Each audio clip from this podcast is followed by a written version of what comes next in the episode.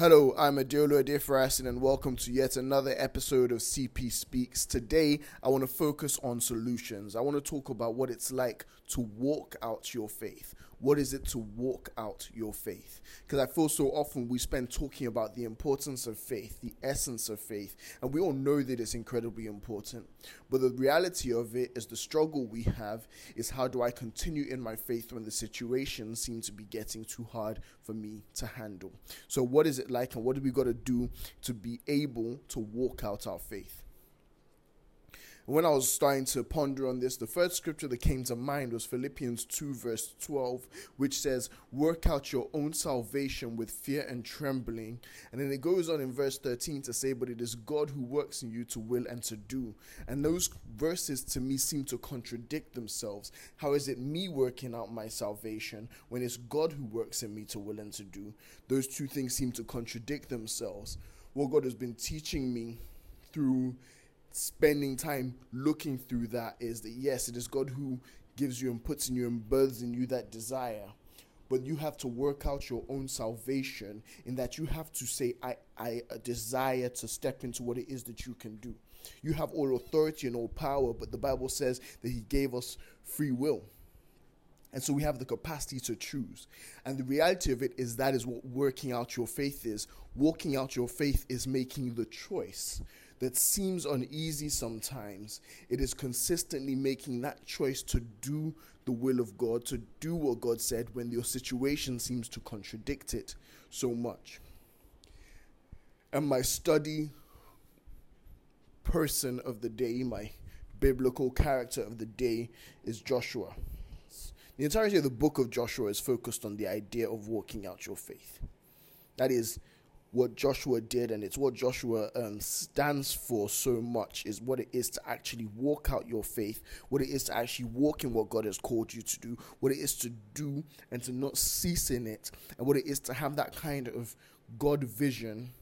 Because one thing that I said when we spoke about it last week was you cannot have faith without vision. You cannot hope for a thing that you cannot see. You cannot hope for a thing you cannot imagine. So, before we even go into the book of Joshua, one of the first things to do is to consider what happened in Numbers 13 when Moses sends 12 spies to go and check out the land of Canaan. He sends them out, and so they all go and they go and look at this promised land that God has promised them, and they see that what God said is true that it's a land flowing with milk and honey. They see that it is full of capacity and awesomeness, and that if they were to be in that land, it would be a great place to be. But then the other thing that they see and they witness is they start to see the people in the land, the giants in the land, and that starts to manipulate the thinking of 10 of the spies. So when it's time for them to have a look at the and bring their report back, the first thing that they notice, the first thing that they want to talk about, the first thing that they want to acknowledge is not the quality of the land, but in actual opposite, it is the quality of the opposition. So it says in Numbers 13, verse 33 There we saw the giants. The descendants of Anak came from the giants, and we were like grasshoppers in our own sight, and so we were in their sight. So, 10 of the spies' perception and the way that they see things is not even so much to say that they were like grasshoppers in the eyes and the sights of the Canaanites. What they saw was that they were like grasshoppers in their own eyes. They saw themselves as small. Their vision was not one that we could even stand to move in faith based on because their vision completely enamored them. Their vision was the perception by which they were too small to even have the capacity to take on this battle. They did not have the spiritual or the godly insight to see what it is that God could do with them. Whereas, on the other hand, if you look in Numbers 14 from verse 7, it says, And they spoke to all the congregation of the children of Israel, saying, Now this is um, Joshua and Caleb, the land we pass through to spy out is an exceedingly good land.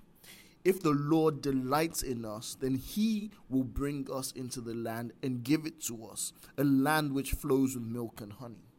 You see, they went there, and yes, they acknowledged the presence of giants, but they knew that their God was bigger than the giant. Therefore, they were not looking from what they saw, they saw the land, but then they saw the power of God, and they said, If God delights, if God chooses, because they had a memory of the things God had done before, that the reason they were even there today was because God parted the Red Sea for them to be able to come into this wilderness period, because God had provided for them, God had kept them, God had been their keeper and their helper, He had been their waymaker, He had been the one who brought them salvation out of the land of the Egyptians. And so Caleb and Joshua's perception was based on the word of God and the promise of God, because the promise of God is yes and amen. And the first thing that they had to remember and acknowledge was that if my God wants us to have this land, there is no way that He will not give it to us. And so their perception gave them something by which to have faith to stand on. And another thing that your faith does is you can't walk into the promised land that you are not worthy to faith your way into. And so what happens is the 10 spies who decided to speak out of doubt and to condemn themselves and who did not have the foresight or the heavenly insight to have hope could not enter the promised land. You cannot enter the promised land hinged on somebody else's faith if you're not about to have any for yourself. So, what happened is God had spoken and said and said over them that they will not enter into the land, that none from that generation who did not believe, anyone above the age of 20 other than Caleb and Joseph and Joshua, sorry, will not enter into the promised land. So they didn't get to come into the promised land because they didn't have faith to carry them into the promised land. And so, one thing based on walking your faith is simply having the vision of faith. And so, the first thing you have to remember is to continue to hold on to what it is that God has said and spoken over you and what it is that He said He will do. You have to be able to have the spiritual insight, to have the vision, and to consistently look on God to hold on to that vision because situations will come that will contradict the vision. That is not an unlikely situation. It is the constant truth that you will have to face testing, you will have to face battles, you will have to face things that come against the word, and you have to therefore have the solidity and the firmness and the capacity to stand on top of the word. And the reason Joshua is so important when it comes to this capacity and importance of holding on to faith and walking in faith and realizing the importance and persistence of faith is this is some of faith is this is something that Joshua had had drummed into his head consistently by God. God consistently was reminding him. We talk about it in Joshua 1, but before Joshua 1 in the book of Deuteronomy, in the book of Numbers, before before Moses passed, there were multiple occasions when Moses had had the vision in which God was birthing for Joshua, and he consistently was telling Joshua the importance of being bold and courageous. Be strong and courageous. Be strong and courageous. Be strong and courageous. It wasn't the first time that Joshua was hearing it when it came up in Joshua 1 when the Lord came and told it to him personally. Joshua had already had the vision, had already had the word spoken to him because God was saying there is a necessity for you to continue to stand on my word. Situations will come that will contradict it. But because you have decided to have faith in me, because you decided to say that if the Lord pleases, if it delights the Lord, then he will surely give us the land. Then I will do that which I said I will do through you and with you because you have decided to have faith. But I want you to know that you are going to need to stand. It is going to take a journey, and you are going to need to stand. And so, working out and walking out your faith is not a lack of doubt. There's going to be times where, in faith, you're not sure how it's going to happen or how it's going to manifest itself. That, in fact, is a necessity of faith. Faith cannot be something that is assured to you because the moment it is assured, it is not something that you can work out in faith. It is just simply a fact. In the book of Hebrew 11, it goes on to talk quite openly about that. And the very definition of faith is that it is the substance of things hoped for. So you have to realize that it's something that is right now, um, in terms of the earth realm or space that we exist in, is simply a dream. It is simply a facet by which we are hoping and we are imagining. It is not a thing that we are yet to see. And the reality of it is, if you do not see a thing, you cannot know it for sure yet. We are living out our faith, our work, our walk completely by faith. Now I want to read the beginning of Hebrews 11 because I want to, I want you to to see that I'm not making the word up, right? Hebrews 11 verse 1 says, "Now faith is the substance of things hoped for and the evidence of things not seen." And so faith is a thing that has you believing something or giving you proof to something that you haven't yet actually got proof to. And then it goes, For by it the elders obtained a good testimony. Now in verse 3, it says, By faith we understand that the words were the worlds were formed by the word of God, so that the things which are seen were not made of things which are visible. So the very substance of our existence and the very substance of our belief in God is entirely on faith.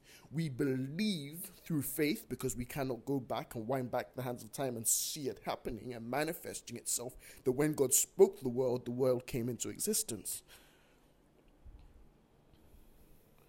And so we need to be assured and acknowledge the fact that anything that has anything to do with faith is when you are believing a thing you are yet to see the moment it becomes past tense, it is no longer faith, it is a proof. It is an evidence by which you can have future faith, but it is no longer faith because you've seen the manifestation of it. It is only faith when we are yet to see it. And that's what people find so hard about the struggle of understanding what it is to be able to walk in faith is how do I walk in this thing that I'm yet to have proof of or evidence of when things are situated, when situations are contradicting it? How do I continue to stand in the word of God? So I'm going to read the first nine verses of Joshua and then we're going to just break it down. After the death of Moses, the servant of the Lord, it came to pass that the Lord spoke to Joshua, the son of Nun, Moses' assistant, saying, Moses, my servant, is dead. Now, therefore, arise Go over this Jordan, you and all this people, to the land which I am giving to them, the children of Israel. Every place that the sole of your foot will tread upon, I have given you, as I said to Moses. From the wilderness to the Lebanon, as far as the great river, the river Euphrates, all the land of the Hittites, and to the great sea, towards the going down of the sun shall be your territory. No man shall be able to stand before you all the days of your life. So as I was with Moses, so I will be with you. I will not leave you nor forsake you.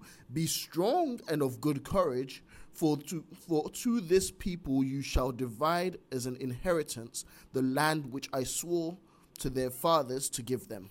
Only to be strong and very courageous, that you may observe to do according to all the law which Moses my servant commanded you. Do not turn it to the right hand or to the left, that you may prosper wherever you go. This book of law shall not depart from your mouth but you shall meditate on it day and night, that you may observe to do according to all that is written in it. For then you will make your way prosperous, and then you will have good success. Have I not commanded you? Be strong and of good courage. Do not be afraid, nor be dismayed, for the Lord your God is with you wherever you go. Now, when I read this and I wanted to take some time to study and go into it and understand exactly what God was saying, God never wastes a word. So, between verses 6 to verses 9 of Joshua 1, for God to have repeated with his own words, repeated to Joshua, be strong and of good courage three times in four verses, there is some incremental level of importance to being strong and being courageous. And that is God talking to him and saying, this thing that we talk being strong and courageous, the thing is that we have taken human words and we have started to put definitions on them that are about the definition what it is a man should look like. He should be bold, he should be courageous, he should have chests up, he should always be moving with a level of conviction of who he is. And that is true. But when he talks about be strong and be courageous, really what God is saying to Joshua is continue to have faith Continue to stand on the word that I've given you. Do not ever retreat. Do not ever let your situation contradict my word which enough for you to stop standing on it. Be strong and courageous means continue to walk out in faith. It is so important and elemental that he is able to walk out in faith. And so God is saying, don't compromise yourself don't compromise yourself because I need you to be able to stand on my word. And then God is telling him the way by which to do it. You see, the thing is that we spend so much time thinking it's just about understanding the general vision and having this, and I'm being strong and I'm being courageous based on a general vision. God was very detailed when He said, Observe, make sure that you observe to do according to all the law which Moses, my servant, commanded you he was saying and highlighting the way you're going to walk by me and the way you show your faith in me is obedience, obedience to my word. There's no, we spend so much time taking certain of these verses in isolation. Um, do not let this book of law depart from your lips or meditate on it day and night but we don't take it in context to the fact that the verses preceding and um, right after it both before and after it are saying, Be bold and courageous. You see, the Bible is saying, and God is saying, that the importance in you and the way that you stand on my word, the way that you stand in faith in me, is that you obey my words. You obey the things I've told you. You hold the book of law in your mouth. You make sure that it's everything that becomes your thinking and your mannerism and your lifestyle. The way that you are diligent and the way you walk in faith is by obedience to me. We think obedience to God in terms of faith is God gave me a vision of being and walking in a certain kind of way, and so therefore everything that I do has to be based on just walking in that certain kind of way. It is all about the entirety of the book of law. If you're going to be walking in faith to God, you've got to be walking in faith to every single thing that He's ever said, even when it seems like it's something that's not related to the thing that you want to do today or the thing that you want to come to pass or has to do with the vision. Because if Joshua was not obedient to God when it came to all the book of the law and the commandments and everything, then he would have tried to go into the promised land. He'd have tried to cross the Jordan and he would have failed.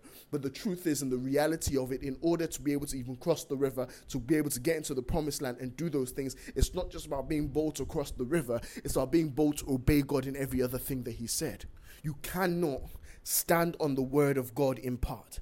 You cannot stand on certain words and not stand on the other words. You stand on half the word of God and you wonder why certain things aren't coming to pass. It's because God wants you standing in the fullness of who He is, in the fullness of His word, in the fullness of what He has told you to do. There's nothing that separates itself. You cannot start to prioritize areas of God and say that this is more important than that. And that's what we've started to do. We've started to do that with the laws and with the commandments. We've started to tell you that some commandments are more important than others. And the way you treat people be based on the commandments that we believe are more important. Therefore, thou shalt not kill is major, but thou shalt not lie. We think all of a sudden that, well, it was a little white lie and that's not too bad. The law is the law. You've got to be obedient to the every single word. One thing the Bible says, and I've highlighted this already, but I'll highlight it again, is he says, make sure to keep all of you of my law. Every single thing that I told you to do. He doesn't want you to stop playing about with bits and bobs of the things that God commanded, He wants to know that you will be obedient to all of His law. He says, Only be strong and courageous, that you may observe to do according to all the law which Moses my servant commanded you. Do not turn from it to the right hand or to the left. You see, we have a problem these days where we seem to want to do things with levels of balance. We don't stand firmly on the word of God and what the word of God says because now we live in a society that's got to be a bit more tolerant and a bit more open, so we're not really standing by the fullness of the word when the word tells you that this is black and white. The things of God are not grey. And we spend too much time painting things are grey that are black and white.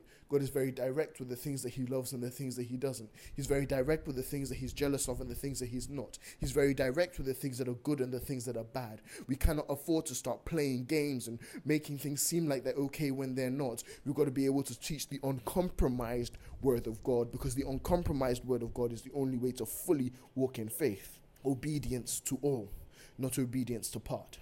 And then the little things in here that got me. And I'll tell you the very first thing that got me and kind of took me off off balance.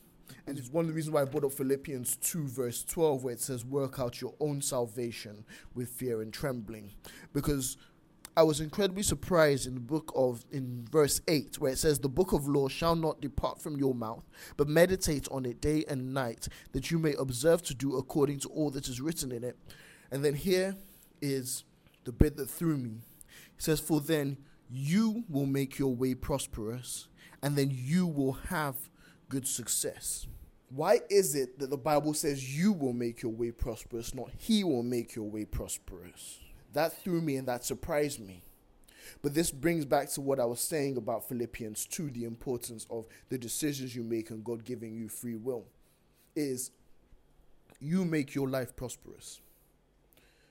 You make your way prosperous. The word that is used and turned into the word way comes from the Hebrew word sherek, which means path, journey, path traveled, path of life, pattern of life. And so when it says you will make your way prosperous, it is saying God's way is prosperous. God's way is prosperous. That's a fact of life. Says he is the providential God. He's the one that leads you in green pastures and along the streams of water because God will always lead you where there's provision. But you choose the way that you go. There are no two ways in life. There is God's way and the wrong way and you make your life prosperous. You make your way prosperous when you choose to go the God way, which means you have chosen to stand in faith on the word of God, in obedience and diligence, according to what He has said and what He has spoken, according to all that is in His book of law, and according to your meditation on it, and your time spent in it, and your time understanding it, and your time letting the Spirit lead you in it is the way in which you make your life prosperous. Where you work out your own salvation is by you deciding to step into the way of God. Because the way of God is clear. It is written for you in black and white on pieces of paper and in the spirit. You see, God speaks to you and He directs you and He guides you and He will not leave you nor forsake you. The one that leaves Him is you if you choose not to go His way. It's what the 10 spies did. They didn't want to see the way of God. They saw fear, they saw doubt. So God is saying, You will make your way prosperous and you will have good success. Have I not commanded you? Be strong and of good courage. Do not be afraid, nor be dismayed, for your Lord your God is with you wherever you go. And I want to break down the last two parts of that as well. Because another thing that stood out to me was when it says, Do not be afraid nor dismayed. And I wanted to look at why it says that and chooses the words that it chooses. The word that is translated into afraid is the Hebrew word aras, which means to tremble. It means to be in to be in awe of or to be stopped with awe.